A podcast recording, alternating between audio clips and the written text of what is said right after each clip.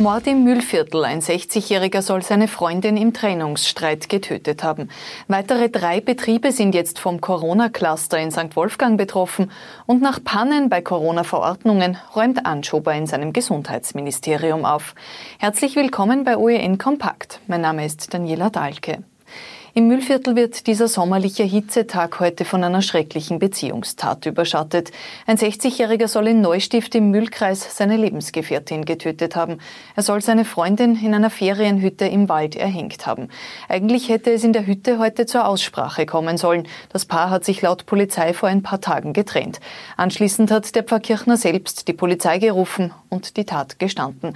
Da wollte er sich gerade an der Staumauer des Ranner Stausees das Leben nehmen. Vorbeikommende Radfahrer Radfahrer haben ihn davon abgehalten. Er konnte verhaftet werden. Der 60-Jährige soll auch seiner Ex-Frau gegenüber gewalttätig gewesen und deshalb schon im Gefängnis gesessen sein. Stand heute Nachmittag zählt der Corona-Cluster von St. Wolfgang 62 bestätigte Fälle. Die Zahl der Infektionen hat also noch einmal zugenommen. Auch drei weitere Betriebe sind jetzt betroffen. Dort sind heute die Tests der Belegschaft angelaufen. Unter den bisher Erkrankten sind nach Auskunft des Landes derzeit überwiegend Tourismusmitarbeiter und nur drei Gäste. Aus dem Umfeld eines dieser infizierten Urlauber kommt heute schwerwiegende Kritik. Markus Senn macht sie online öffentlich. Jemand aus seiner elfköpfigen Reisegruppe habe sich in St. Wolfgang angesteckt. Der Niederösterreicher, der für die SPÖ Gemeinderat ist, sei aktuell selbst in Quarantäne. Seine Gruppe sei weder von den Hotels, in denen sie genächtigt haben, noch sonst wie informiert worden, dass es im Ort Fälle gibt. Auch um Tests hätten sie sich selbst kümmern müssen.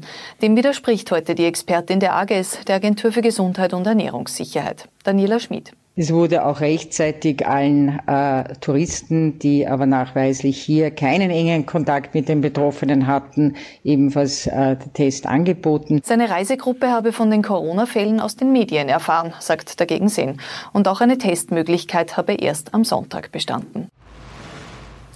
Nach acht Wochen verzeichnet Oberösterreich heute wieder einen tödlichen Corona-Fall.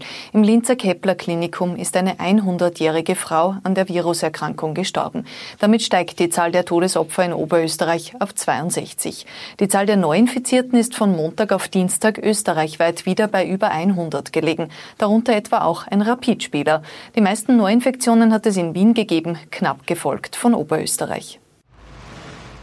Trotz der aktuell wieder angespannten Lage ist Vizekanzler und Sportminister Werner Kogler zuversichtlich, dass es im Herbst auch mit größeren Sportevents vor Publikum klappt, auch mit Fußball-Länderspielen. Ja, ich gehe davon aus, äh, wir werden im September äh, Spiele der Nationalmannschaft haben, auch in Österreich. Und Stand jetzt äh, können äh, nach den gültigen äh, Verordnungen des Gesundheitsministeriums 10.000 äh, Zuseherinnen und Zuseher dabei sein unter Einhaltung der sonstigen Regeln. Und ich bin da sehr zuversichtlich. Insbesondere bei allen Veranstaltungen, die unter freiem Himmel stattfinden, ist nochmal was anderes. Ja. Das sollte viel gelingen. Das gesamte Interview lesen Sie in der Mittwochsausgabe der Oberösterreichischen Nachrichten. Zuerst kippt der Verfassungsgerichtshof mehrere Corona-Bestimmungen, dann stiftet eine unklar formulierte Einreisebestimmung Verwirrung. Nach einigen Pannen, was die Corona-Gesetze betrifft, zieht Gesundheitsminister Rudi Anschober heute die Reißleine.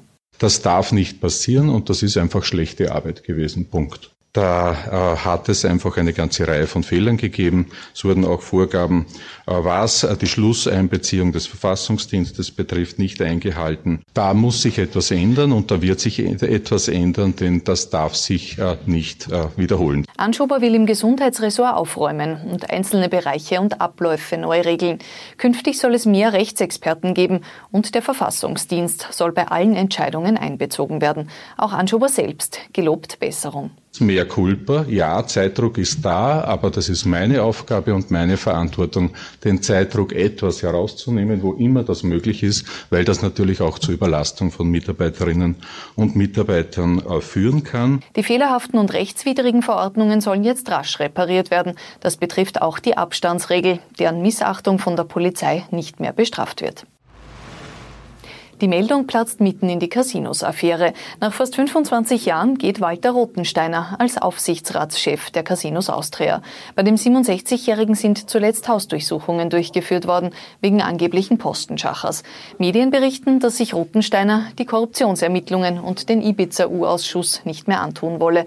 Das weist der Multifunktionär heute wörtlich als Blödsinn zurück. Es sei schlicht Zeit für neue Leute. Weil er eine Kundin ermordet haben soll, ist ein Banker heute in Wiener Neustadt nicht rechtskräftig zu 16 Jahren Haft verurteilt worden.